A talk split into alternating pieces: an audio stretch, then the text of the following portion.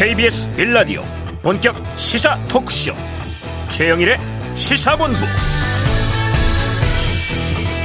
안녕하십니까? 최영일의 시사본부 시작합니다. 추석 명절 잘 보내셨습니까? 자 지난 금요일 연휴 첫날 인사를 드렸었고요.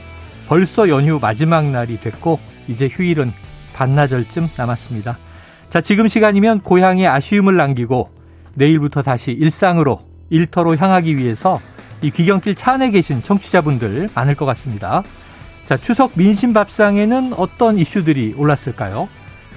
저희 집은요, 여야 정치권 격돌 대치, 뭐 이런 얘기보다는요, 이 고공행진하는 추석 물가, 또 이 지난주 장중 한 때 1388원까지 갔던 원달러 고환율, 또 흰남노 태풍 피해 등 주로 민생 이야기가 많았던 것 같습니다. 자, 미국 연준은요, 9월 말에 또다시 자이언트 스텝을 예고하고 있고요. 또 연휴 사이에 영국 엘리자베스 2세 여왕이 서거하면서 찰스 3세로 왕이 바뀌었습니다. 자, 연휴 중 군장병들을 찾아서 격려하며 안보 행보를 한 윤 대통령. 자, 19일 영국 여왕의 장례식에 참석하는 일정을 알렸습니다. 자, 우리가 쉬는 동안에도 이 세계는 이렇게 바쁘게 돌아갔습니다. 자, 추석 동그란 달에 빌었던 우리들의 기원을 위해서 시사본부도 다시 열심히 뛰겠습니다. 다들 가족들과 약속하셨잖아요? 행복하자, 행복하자. 아프지 말고, 아프지 말고. 자, 최영일의 시사본부 출발합니다.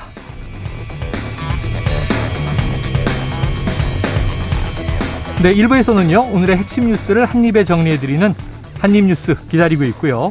2부에서는 특집 30분 인터뷰, 자, 주진형 전 하나투자증권 대표의 부동산 진단 3탄을 마련했습니다. 이어서 국제본부도 만나보겠습니다. 한 입에 쏙 들어가는 뉴스와 찰떡궁합, 디저트송 신청 기다리고 있으니까요. 오늘 뉴스에 어울리는 노래가 있으면 문자 샵 9730으로 자유롭게 보내주시기 바랍니다. 오늘의 디저트송 선정되신 분께는요. 치킨 쿠폰 보내드리고 있고요. 많은 참여 부탁드리면서 짧은 문자는 50원, 긴 문자는 100원입니다. 최영일의 시사본부 한입뉴스. 네, 오늘의 핵심 뉴스를 한입에 정리해 드립니다. 한입뉴스. 자, 박정호 오마이뉴스 기자, 헬마우스 임경빈 작가 나오셨습니다. 어서 오세요. 안녕하세요. 야, 오늘도 두 분 휴일인데 네. 네. 특근이에요, 특근. 자, 박 기자님 어떻게 보내고 계십니까? 어, 연휴 동안 계속해서 아이랑 아. 어딜 좀 가느라고 어. 바빴는데 오늘 또 이렇게 출연하다 보니까 마음의 안정이 아, 예. 다시 돌아오는 그런 느낌입니다. 집에 있으면 불안정해요? 아, 애랑 어디든 가야 되니까 예, 예. 그 스케줄 짜기가 만만치가 않더라고요. 아, 이가 듣고 있습니다. 그러지 마시고요. 네. 자, 임 작가님은요? 저는 이제 사실 이제 연휴 동안에도 방송들이 있어가지고 음. 계속 뉴스를 놓을 수는 없었는데 그래도 토요일 일요일에는 좀 스마트폰에서 멀어져서 어. 영화도 좀 보고 게임도 좀 하고 네네네. 재충전하는 시간을 좀 가졌습니다. 어, 스마트폰을 멀리하면 게임은 뭘로 해요? 아 이제 PC에서 이제 즐길 수 있는 게임도 이분 전문가시네. 프로 게이머. 아 그럼요. 아 콘솔 게임도 있고요. 저는 다 폰으로 합니다. 음. 근데 이제 우리 진행자님, 네. 우리 팀장님은 티셔츠에 네네. 주윤발 선생님의 아. 그 영웅 본색 시절. 아 이게 제가 어젯밤에 생각해 보니까 네. 추석은 저희 어릴 때는 무조건 극장이었는데 음. 서부극 아니면 홍콩 영화였어요. 아, 아 그랬었죠. 예. 영웅 본색의 추억이 아, 떠올라서. 아. 네, 거기다 또 고환율인데 여기 사진 보면 달러를 태우고 있지 않습니까? 네. 와, 어. 수액이네, 수액. 그래요. 그 이제 미국을 향한 이기심을 버리라는 어떤 메시지로. 심오하게 생각하지 네. 마세요. 네, 추석이라. 자, 추석 연휴를 맞아서 각종 여론조사가 오늘 월요일이잖아요. 네. 쏟아지고 있는데 자, 일단 박 기자님. 네. 리얼미터부터 살펴볼까요? 네, 리얼미터가 지난 5일부터 8일까지 전국 18세 이상 성인 남녀 2,006명을 조사한 결과 음. 윤석열 대통령 국정 수행에 대한 긍정 평가 그 전주보다 0.3% 포인트 오른 32.6%로 집계가 됐고요. 네네. 부정 평가는 지난주보다 0.3% 포인트 낮은 음. 64.6%로 조사가 됐습니다. 그러니까 긍정 평가는 소폭 오르고요. 부정 평가는 소폭 내린 모습인데 네. 그러니까 지난달 2주차 조사에서 8주 만에 하락세를 멈추고 30.4%로 반등을 했었는데 음. 뭐 33.6%까지 3주 연속 상승을 했다가 지난달 마지막 주에 32.3% 지금 또 0.3% 포인트 상승을 해서 좀 보합세를 보이고 있다라고 음. 볼 수가 있겠습니다. 뭐 한편에서는 뭐 지지율이 이제 30% 초반대로 정체된 게 아니냐 이런 얘기도 나오고 있어요. 음. 아 그리고 이 정당 지지도를 보면 국민의힘 지지도는 그 전주보다 2.1%포인트 내린 35.2%를 기록을 했고, 민주당 지지도는 2%포인트 오른 48.4%로 조사가 됐습니다. 음.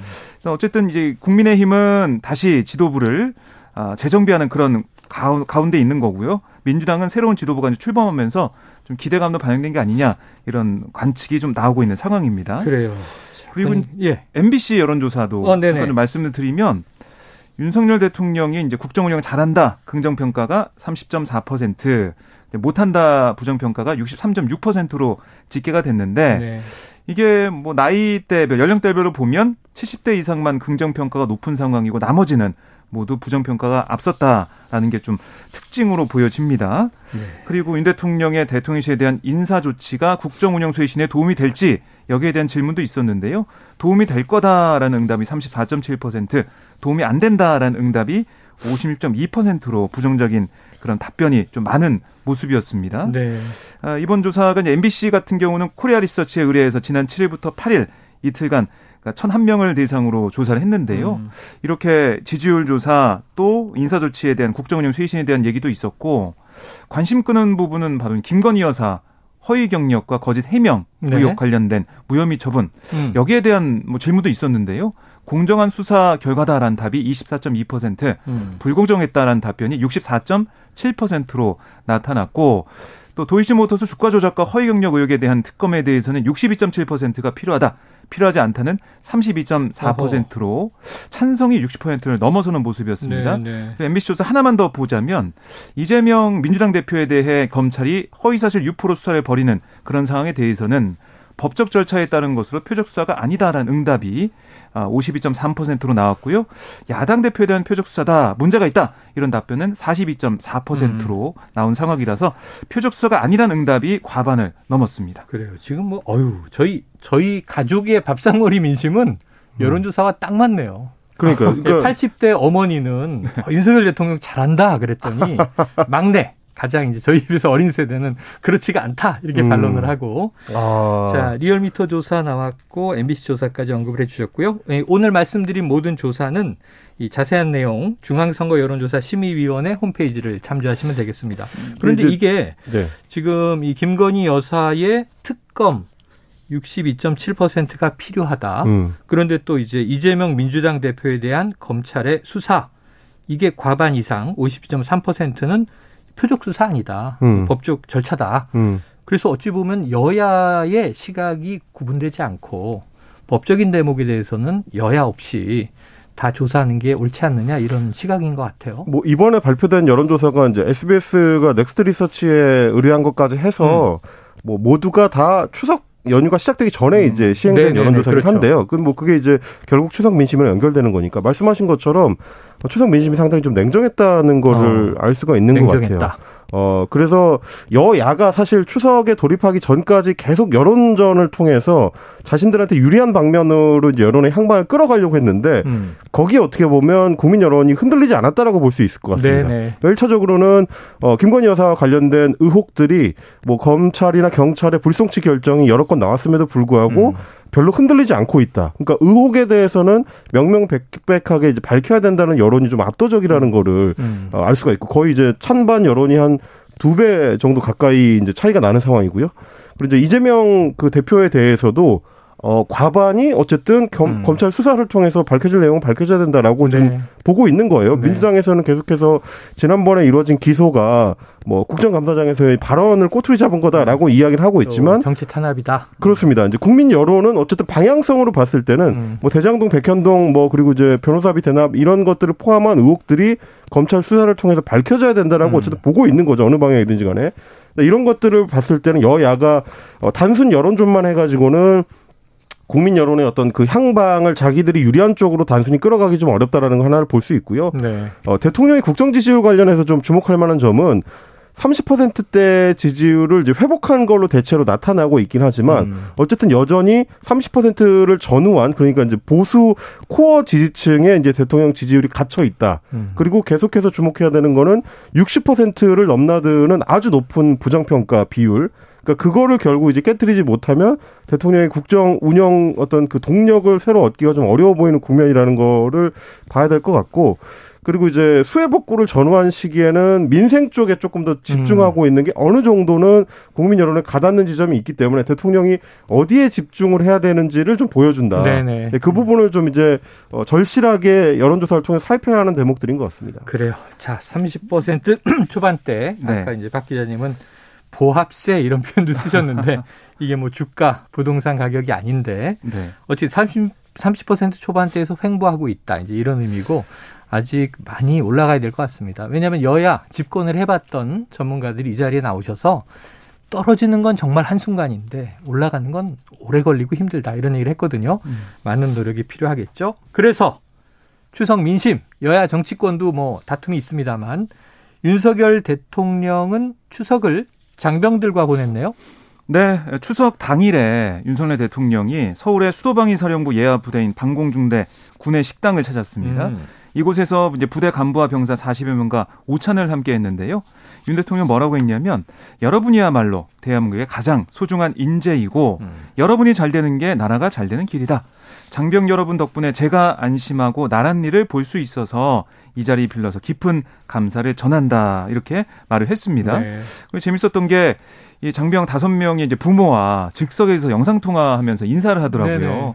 이런 것도 좀 인상 깊었고 또 오후에는 한빛 부대, 그러니까 남수단의 한빛 부대, 레바논의 동명 부대, 오만 해상의 청해 부대, 그리고 UAE의 아크 부대 이렇게 네 음. 개의 파병 무대를 동시에 연결해서 화상으로 격려 인사를 전했습니다. 네. 그리고 그 전날, 그러니까 추석 연휴 첫날에는 서울 명동성당을 찾았습니다. 음. 무료 급식소가 운영되고 아, 있는데요. 그렇죠. 이곳에서 윤 대통령이 손수 김치찌개를 끓이면서 네. 배식 봉사를 했습니다. 그래서 여기에 대해서 뭐 김치찌개 어떻게 끓여 맛있다 이런 레시피도 오. 방출하면서 어, 많은 사람들 이목을 어, 끌기도 했고요.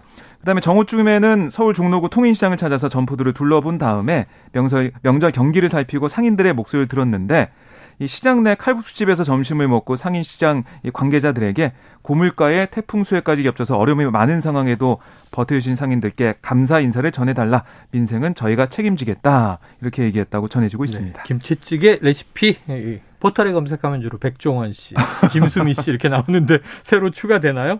자, 그 안보 아, 네. 행보인데 네. 안보 네. 행보 또 이제 서민 행보. 네. 자, 어떻게 좀 추석 민심 잡는데 도움이 되겠습니까? 어, 이걸 이제 꾸준히 하는 게 일단은 중요할 네네. 것 같아요. 뭐, 계속해서 지금 국정 운영 능력이 이제 타격을 입었던 게 이런 민생 행보를 한다고 말을 했다가 결국 다시 이제 국민의힘 내부의 음. 당무의 대통령실이나 대통령이 직접 개입하는 움직임이 이어지면서 네네. 그 신뢰도가 이제 깎였기 때문에 이제 효과를 발휘 못했던 건데 이런 움직임을 이제 꾸준히 가져가는 게 중요할 것 같다. 또 하나는 이번 추석에 이제 대통령 행보에 있어서 제가 좀 주목했던 거는 음. 어, 보통은 대통령이 이제 명절 행보를 하게 되면은 영부인이 같이 이제 그런 어떤 그 행보 현장에 음. 목격되거나 사진이 음. 찍히거나 이걸 통해서 이제 따뜻한 어떤 대통령실의 느낌 전달하는 게 이제 되게 중요한 어떤 홍보 포인트가 되곤 하는데 네네. 이번 추석에는 김건희 여사의 존재감이 사실상 거의 안 보이는 음. 어떻게 보면 의도적으로 이제 지운 것처럼 없는 그런 네, 모습이었어요. 네. 저는 처음에 좀 놀랐던 게 대통령이 이제 추석 명절을 앞두고 대국민 메시지를 영상으로 이제 촬영해가지고 유튜브에 올렸는데 음. 그때 보통 이제 한두 마디 정도 영부인이 옆에서 하, 거든요 네네. 근데 정말 한 마디도 안 하더라고요. 등장은 함께 했는데. 함께 음. 나란히 서가지고 하는데 대통령이 처음부터 끝까지 혼자 말을 다 하고 영부인은 정말 인사말도 한 마디 안 하는 게 굉장히 어. 좀 이례적이다. 네네. 근데 그거는 아마 최근에 김건희 여사를 중심으로 제기되는 의혹들과 거기서 이제 연쇄적으로 발생하는 지지율 타격에 대한 어떤 부담이 좀 있었지 않나 네. 싶은 생각은 좀 있어요. 그래서 사실 이제 SBS의 그 여론조사에서도 눈에 띄는 게 여권 지지율 위기의 책임이 누구에 있는지 물어봤더니 음. 어, 윤석열 대통령 본인이 25.8%로 가장 높았는데 음. 이례적으로 김건희 여사가 4위에 올라와 있습니다. 네네. 그리고 14.6%예요. 네. 이준석 전 대표가 16.4%로 3위인데 음. 어, 차이가 별로 없는 수준으로 김건희 음. 여사가 꼽힐 정도로 네네. 사실 여권의 지지율 위기에 대해서 김건희 여사가 이 정도로 평가받는다는 얘기는 그만큼 대통령실 입장에서는 이제 부담스럽다. 여사의 행보가 어, 노출되는 게 좀 부담스럽다라고 생각을 한 것 같고 그래서 추석에서도 좀 어, 그런 어떤 존재감 좀 지우려는 노력을 하지 않았느냐 이제 그런 생각은 좀 들었습니다. 네, 그래요. 자, 지금 언급해 주신 SBS 조사는요. 이 넥스트 리서치에 의뢰해서 8일과 9일 조사한 내용이고요. 자세한 사항은 중앙선거 여론조사 심의위원회 홈페이지를 참조하시면 되겠습니다.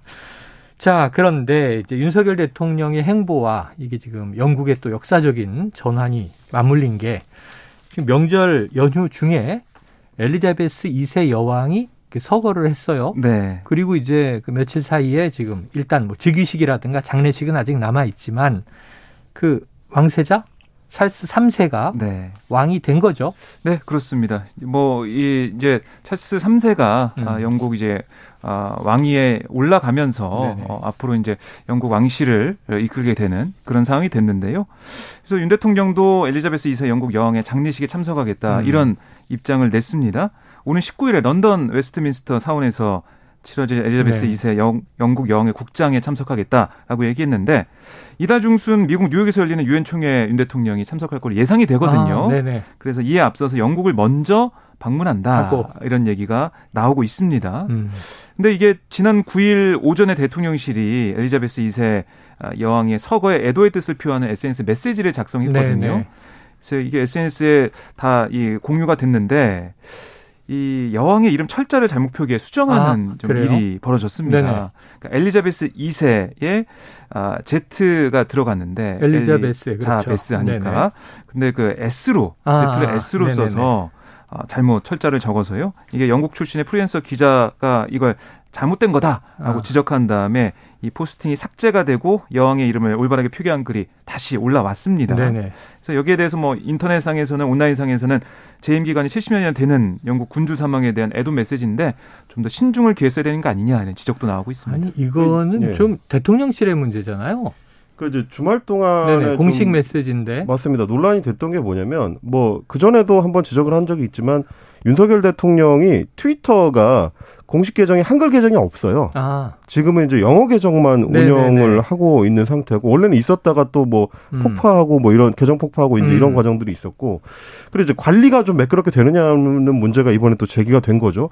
굉장히 중요한 메시지잖아요. 네. 영국 여왕의 서거라는 이제 어떤 이 이런 이 문제는 전 세계가 주목을 하고 있어서 주요 국가의 수장들이 메시지를 내게 되면 음. 그게 전부 다른 외신들의 자연스럽게 소개가 되게 네, 돼 있는 겁니다. 네. 그러니까 미리 준비를 잘 해놨어야 되는 거죠. 음. 그리고 또 하나 문제는 뭐냐면 BBC에서 공식 발표를 하기 전에 사 주말 동안에 초반부터 그 해외를 중심으로 해가지고 여왕이 위독하다. 네네. 곧 서거할 것 같다라는 얘기들이 나왔었습니다. 계속해서 네. 나왔었습니다. 그래서 한국의 이제 인터넷 커뮤니티에서도 이 관련된 얘기들이 많이 돌았거든요. 음. 근데 사실 그 정도만 됐어도 이미 대통령실에서 준비 작업에 들어갔어야 되는 게 당연한 거고 어, 주영 한국 대사관 같은 데서는 상황 파악을 해가지고 음. 대통령실하고 상황 공유를 해서 미리 이런 메시지도 어떻게 언제 어느 시점에 나갈지 같은 것도 조율을 해야 맞죠. 음. 근데 그날 좀 문제가 있었던 게 서교 발표가 나오고 나서도 한국의 대통령이나 우리 정부의 공식 메시지가 나오는 시간이 굉장히 오래 걸렸어요. 네. 다른 나라들은 대부분 나왔는데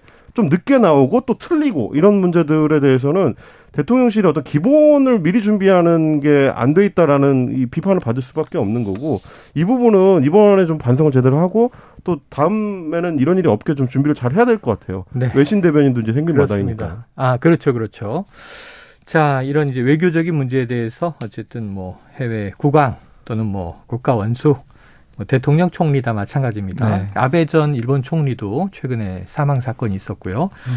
이런 것들은 조금 신중에 신중을 또 기해야 되는 네, 그러한 문제일 것 같습니다. 그러니까 아마 엘리자베스 2세 여왕의 장례식 같으면은 전 세계의 주요 국가 정상들이 이제 네네네. 대부분 참석할 걸로 예상이 되기 때문에 어, 윤 대통령이 참석하는 거는 굉장히 좀 자연스럽고 이제 필요한 일일 음, 거고요. 우방 국가고요. 그렇습니다. 관계와 교육이 많았던 나라입니다. 우리 입장에서는 이제 기시다 후미오 일본 총리도 이제 참여할 걸로 예상이 되고 참석할 음. 걸로 예상이 되고 어, 바이든 대통령은 이제 참석하겠다고 이제 공식적으로 밝혔고요. 음. 그러다 보니까 이게 둘 다 뭐 미국과 일본 다 우리가 좀 외교적으로 중요한 현안들이 걸려 있기 때문에 만약에 그 자리에서 이제 만남이 좀 이루어진다면 어 일종의 정상 외교도 좀 미리 좀 잘 준비를 음. 해서 우리가 다음 외교 스텝을 밟는 데 있어서 좀 중요한 좀 어, 디딤돌로 만들 수 있었으면 예. 좋겠다 그런 생각을 좀 하게 됩니다. 이건 또 이제 불시에 생긴 네. 일정입니다. 유엔 총회 참석 일정은 있고요.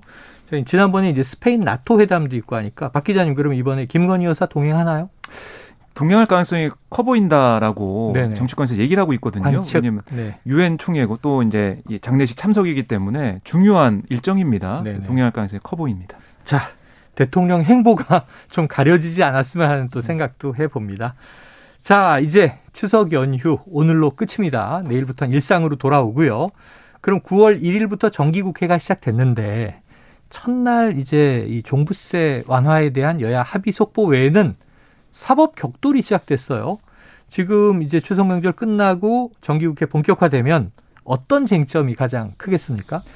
우선은 뭐 두 가지입니다. 그러니까 정치권에서 제일 얘기하고 있는 건 민생이죠. 그러니까 음. 민생을 어떻게 풀 것이냐라는 게 있고 말씀하신 것처럼 사법적 충돌도 예고가 돼 있는데 뭐 정기국회는 그 일정대로 흘러가니까요. 그래서 19일부터 20일까지 나흘간 예, 정치, 뭐 외교 통일, 안보, 경제, 교육사회, 문화 이런 순으로 음. 대정부질문 진행이 돼요. 네네. 여기서 뭐 민생에 대한 격돌이 있겠지만 음. 또 대정부질문 통해서 사법적인 여러 가지 판단에 대한 음. 한동훈 법무장관 나오니까 또 법사위가 주목받겠네요. 그렇습니다. 여기서 아마 또 누가 단상에 올라서 대정부 질문 할 거냐 이것도 관심을 끌고 한동훈 장관을 비롯한 한덕수 총리, 뭐 이상민 행안부 장관 등등 어떤 답변을 할 거냐 음. 여기에 대해서 관심이 좀 모아질 것 같은데 물론 민생도 민생이지만 언급하신 사법적 리스크, 그러니까 이재명 대표를 향한 여당 의원들의 공세. 음.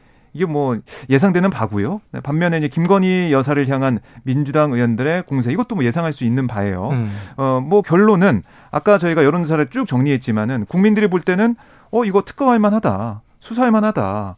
뭐 보복 아니다. 이렇게 얘기하고 있거든요. 네. 그러니까 진실, 진상이 먼저 궁금하다는 겁니다. 그래서 그 진상은 뭐 사법적으로 밝혀지겠지만 그에 앞서서 국민들이 볼 때 이 대정부 질문이나 이런 것을 집중하고 있어요. 음. 왜냐?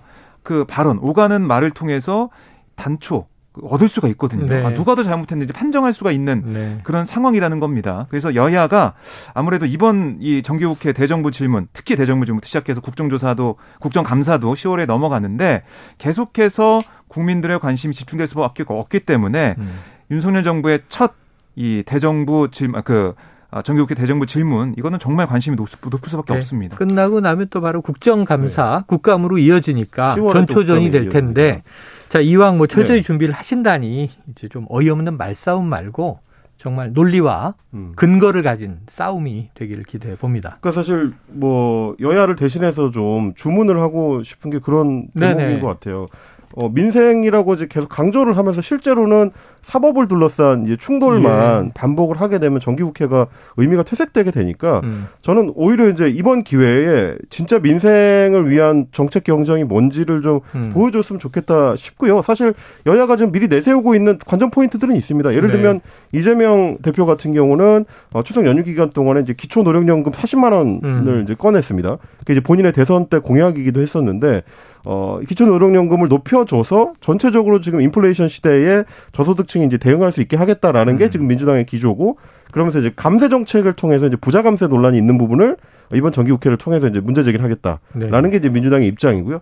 어 그리고 이제 어 여당 같은 경우는 지금 미국하고 걸려 있는 인플레이션법 때문에 네, 감축법 그렇습니다. 이제 우리가 좀 산업적으로 상당히 좀 위기 상황이기 때문에 네. 이거를 여야 없이 이제 같이 돌파할 수 있도록 좀 합의점을 좀 찾아보자 해결책을 음. 찾아보자라는 걸 이제 앞에 세우고 있고요. 그리고 부동산 관련해 가지고 이제 정상화 정책들을 네. 좀 주력하겠다라는 입장을 밝히고 있습니다. 지금 인플레이션 감축법 얘기하시니까 지금 다음 주 19일에 영국을 다녀오면 유엔 총회도 있습니다만 9월 말에는 또 이 카말라 해리스 미 부통령이 내야 그렇습니다. 방한을 하잖아요. 네. 또 15일에는 예. 중국에서도 이제 방한을 그렇죠. 하는 경우가 있고 우리 자동차가 타격을 지금 받을 위기에 음. 처한 감축법에 우리나라 자동차만 적용할 것이냐 이 협상도 아주 중요한 대목입니다.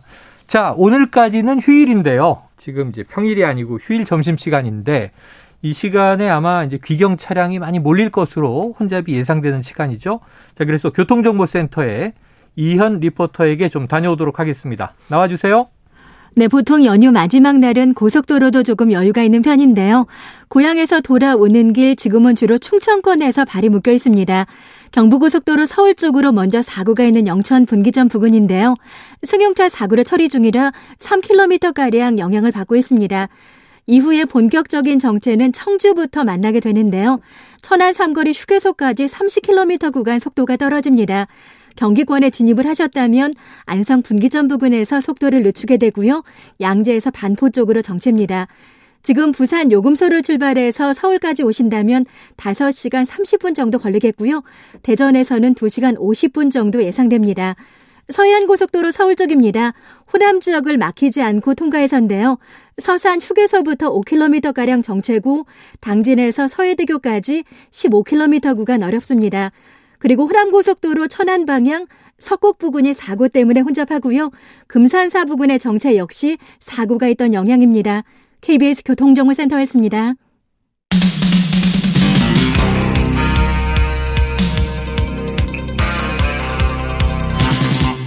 최영일의 시사본부.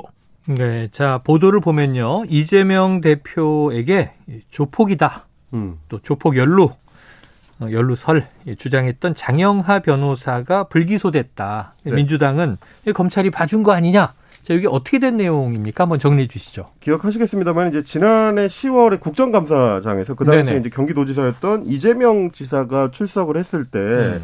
그때 이제 김용판 국민의힘 그 의원이 문제 아. 제기를 아. 했던 거 그 장면. 뭐 돈다발 사진 이런 거 돈다발 있었죠? 사진을 네. 올리면서 이게 이제 이재명 지사가 성남시장 시절에 국제 마피아들한테 이제 받은 음. 어, 돈이다 이렇게 했다가 그날 저녁에 바로 그게 사실이 아니라는 게 이제 밝혀지면서 국제 마피아들이라 그러니까 범세계적 마피아 같은데 네. 이름이 국제 마피아 파였던 거 아니에요? 네. 네. 어 그랬는데 이제 알고 봤더니 뭐 박철민이라는 이제 수감 중인 인물이 예전에 페이스북에서 음. 본인의 재력을 과시하는 목적으로 사용했던 사진이다라는 아. 게 밝혀지면서 네. 어 이게 이제 일종의 해프닝으로 끝났었는데 문제는 음.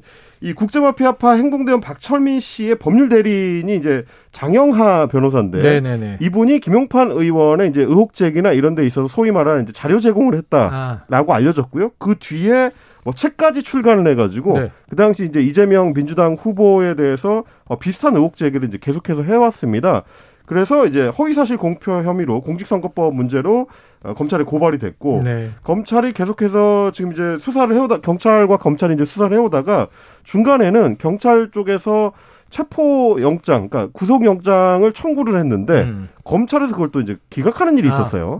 아, 이런 그 뭐 여러 이제 과정을 거쳐서 결국 검찰이 어, 무혐의 처분을 했다. 음. 이거는 이제 장영화 변호사가 그 당시에 어, 그 말을 믿고 그대로 이제 어, 사실로 믿었기 때문에 음. 어, 허위사실 공표로 이제 보기가 어렵다. 예, 이게, 이게 낙선을 목적으로 해서 음. 일부러 허위 사실을 퍼뜨린 게 아니고 자기도 그게 사실인 줄 알았다라는 그 당시에는 허위라고 알고서 이야기한 것이 아니다. 그렇습니다. 음. 그런데 이제 민주당 측에서는 이게 장영하 변호사의 변호인이 석동양 변호사다. 네. 이분이 지금은 이제 뭐 민주평통 사무처장으로 가 있습니다만은 어, 윤석열 대통령의 오랜 친구로 알려진 사람이기 때문에 네. 이런 배경 때문에 장영화 변호사를 검찰에서 노골적으로 봐주기를 한 거다. 음. 이렇게 얘기를 하고 있고요. 그 최근 이제 민주당의 트렌드는 뭐냐면 형평성 문제 제기죠.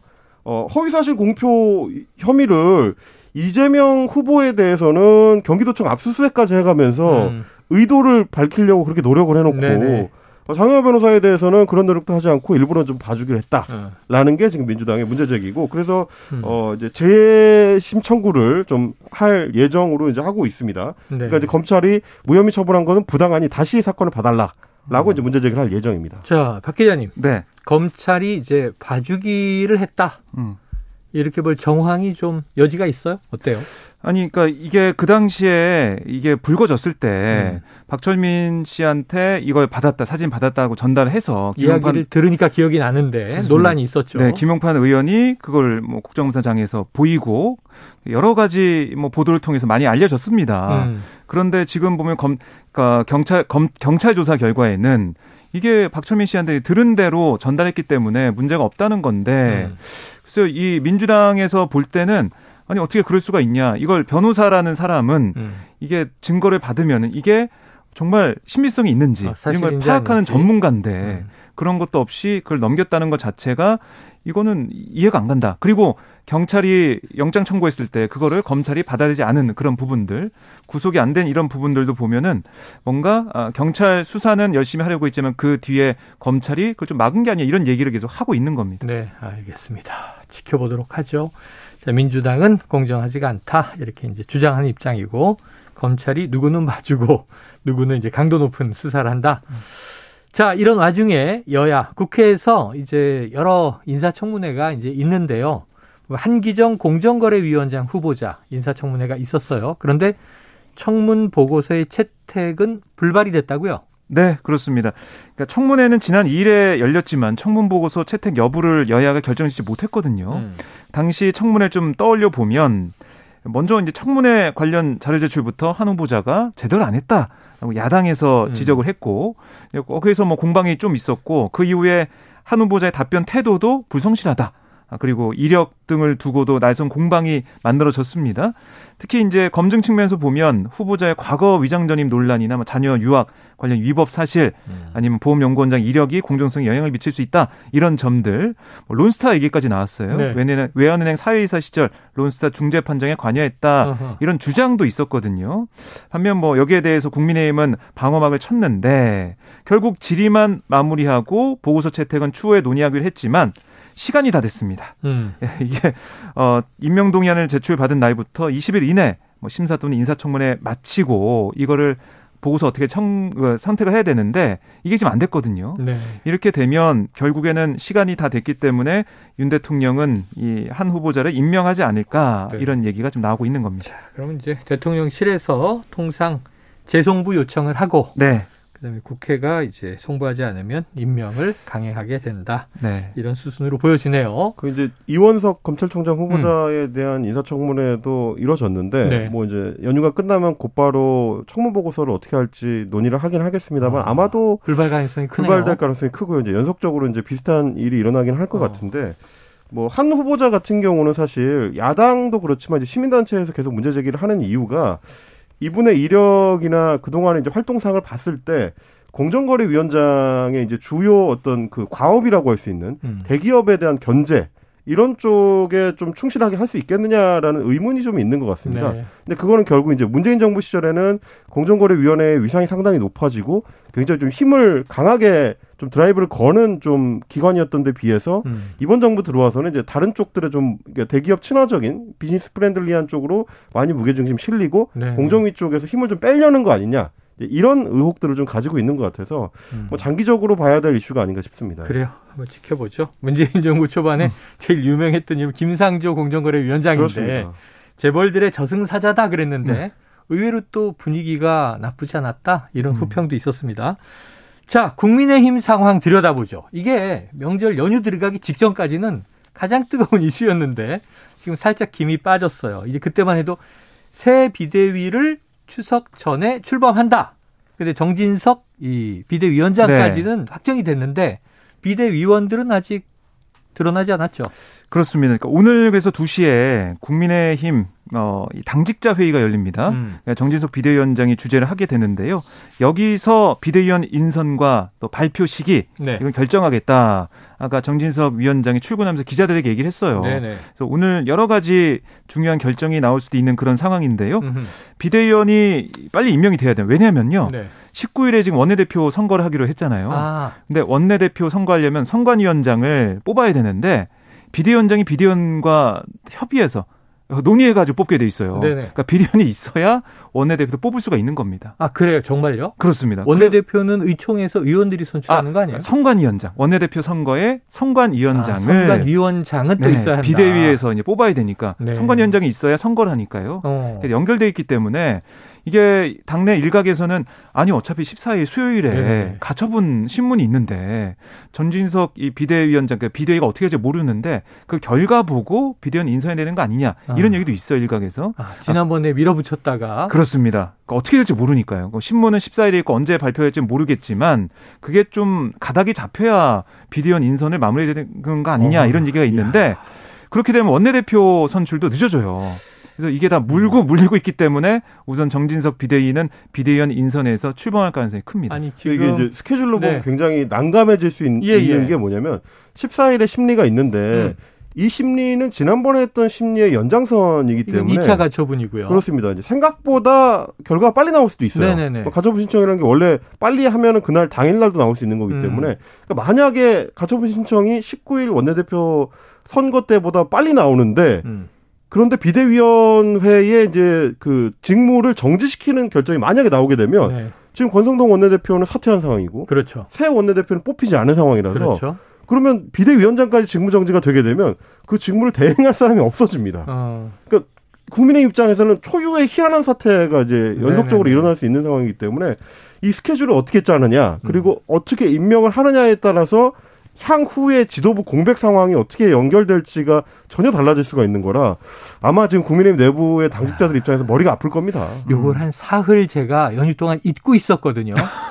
머리가 맑았는데 머리가 아. 맑았는데 이 이야기를 듣자마자 14일에 2차 가처분이고 그 전에 3차, 4차 가처분을 또 냈잖아요. 그렇죠. 그럼 또 봐야 되잖아요. 그렇습니다. 근데 그 사이에 지금 정진석 비대위원장으로 주호영 전 비대위원장에서 바뀌어 있는데 비대위원 새로 딱 이름 이제 새로 짜고 업무 시작할 수 있는지 없는지. 그렇죠. 또 직무집행 정지가 나오면 또 큰일이 나는 건 아닌지. 음. 어, 머리가 아파집니다. 그러니까 뭐 국민의힘 얘기를 들어보면 아유 설마 지금 이렇게 위기 상황인 걸다 어. 이게 문제 없이 당원 당규 바꿔놨는데 네. 설마 다시 법원이 그런 판결할 거냐? 야, 설마 설마 좀 하고 있어요. 이게 소급해서 바꾼 거죠? 맞습니다. 결국은. 이제 당원 당규가 어, 선출직 최고위원 다섯 명 중에 네명이 사퇴하면 비상 상황이다라는 거는 아. 지금의 상황, 그러니까 김용태 네네. 네. 최고위원만 남아있는 현재 상황을 상정한 거라서 음. 법원이 또 어떻게 판단할지 모르는 거죠. 이 와중에 이준석 대표는 이게 태평하다고 할 수는 없는데 네. 이 추석 연휴 동안 보니까 포항의 그 어떤 태풍 피해 현장에서 복구 봉사를 한 것 같습니다. 그렇습니다. 이전 대표가 포항 남구 대성면 주택가에서 해병대 장병들과 함께 수해 음. 복구 봉사 활동한 게 사진이 지금 공개가 됐는데요. 그러니까 포항의 지역구인 김병욱 국민의힘 의원이 페이스북에 이준석 대표를 우연히 그 제네리 수해 복구 현장에서 만났다. 정말 우연히 만났다. 함께 힘 보태줘서 정말 고맙다 이런 게시물과 함께 사진 네. 석장 정도 올렸습니다.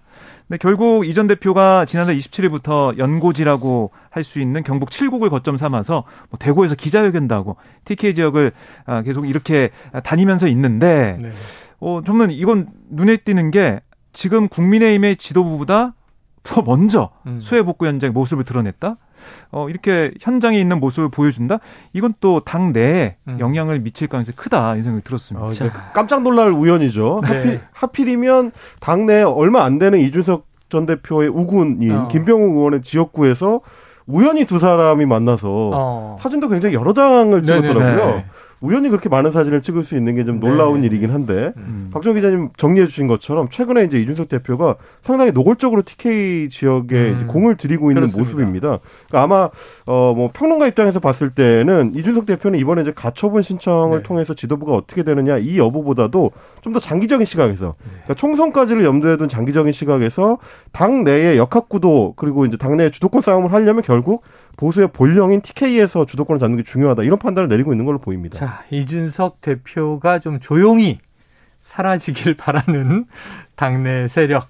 하지만 결코 언론에서 사라지지 않는 이준석 대표. 야, 이 싸움은 도대체 언제까지 갈까요?